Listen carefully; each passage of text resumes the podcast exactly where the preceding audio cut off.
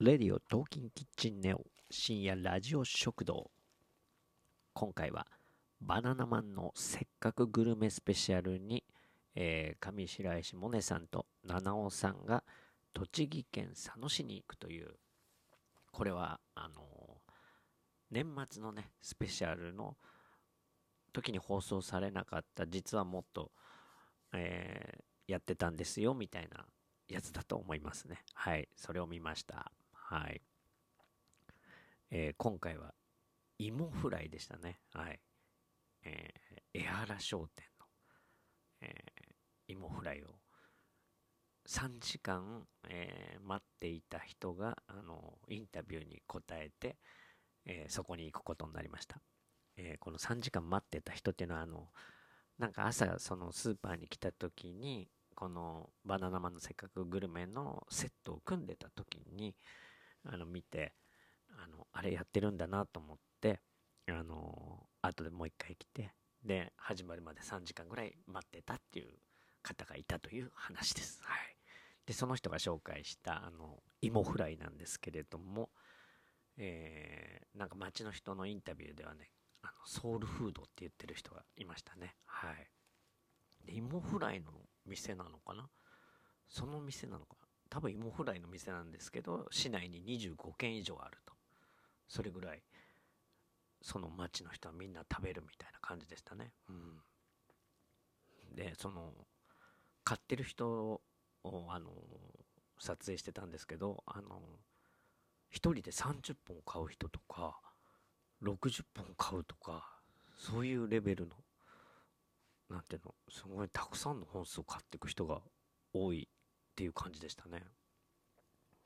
で、1本90円。はい、北海道産の芋を使用して、きめ細かいパン粉で170度で揚げるって言ってたかな。うん。それに、なんだろう、スパイシーなソースをつけるっていうやつ。みたいですね。うん。みたいですねっていうかそういう感じでしたね。うん、うん。で、七尾さんもね、本当にペロリって言ってましたね。うん。で、もう一件が、あのー、クレープ屋さんを紹介してましたね。うん。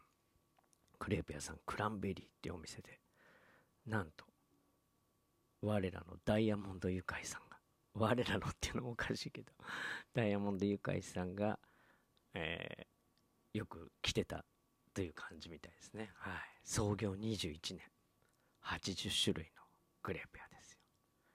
なんかその、お店の中はあのビートルズのポスターとかいっぱい貼ってあって、その中にあの店主とあのダイヤモンドユカイさんの写真とかありましたね、うん、まあ余談ですけれども、えー、私はあのダイヤモンドユカイさんとはあの一緒にあのライブイベントやったことあるんですけれどもダイヤモンドユカイさんはですねものすごいなんだろううんなんだ人間を超えたというかなんかこうなんだろうな。なんだろうな。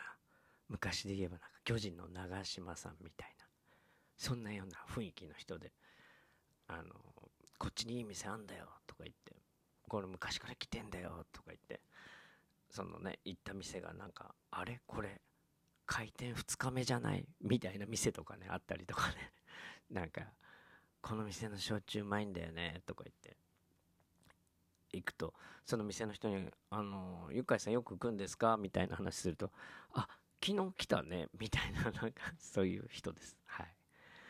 まあ、その余談置いといて、えっ、ー、と、そのクレープ屋さんなんかコーヒーゼリークレープっていうのがあって、これはちょっと見たことないですね。うん。で、それは七尾さん頼んで。で、上白石萌音さんは、えー、生チョコシロップバナナかな。うん。頼んでましたね。でその上白石萌音さんが食べてる時日村さんは「クレープ似合うな」って言ってましたね。いいですねクレープ似合うって言われたいですねうん。いいなと思って。で面白かったのはその上白石萌音さんがそのスタジオのねバナナマンにあのせーのって言って食べてましたね。せーので食べるって結構面白いですね。もちろんそのバナナマンの方にはね、クレープはないんですけどね。うん、で、七尾さんなんかは、その、上白石萌音さんに言わせるとブロッコリー？ブロッコリーとささみのイメージだって言ってたけど七尾さんは結構甘いものとか食べるみたいですね。芋も食べてます芋も好きって言ってましたしね。うん。まあそんな感じでまあ最後にね上白石萌音さんが食べ終わった後に表情筋が全部緩んじゃうって言ってましたね。うん。こんな感じの、えー、バラエティ番組を見ましたえー、クレープ食べたくなりましたね。それではまた、のんちでした。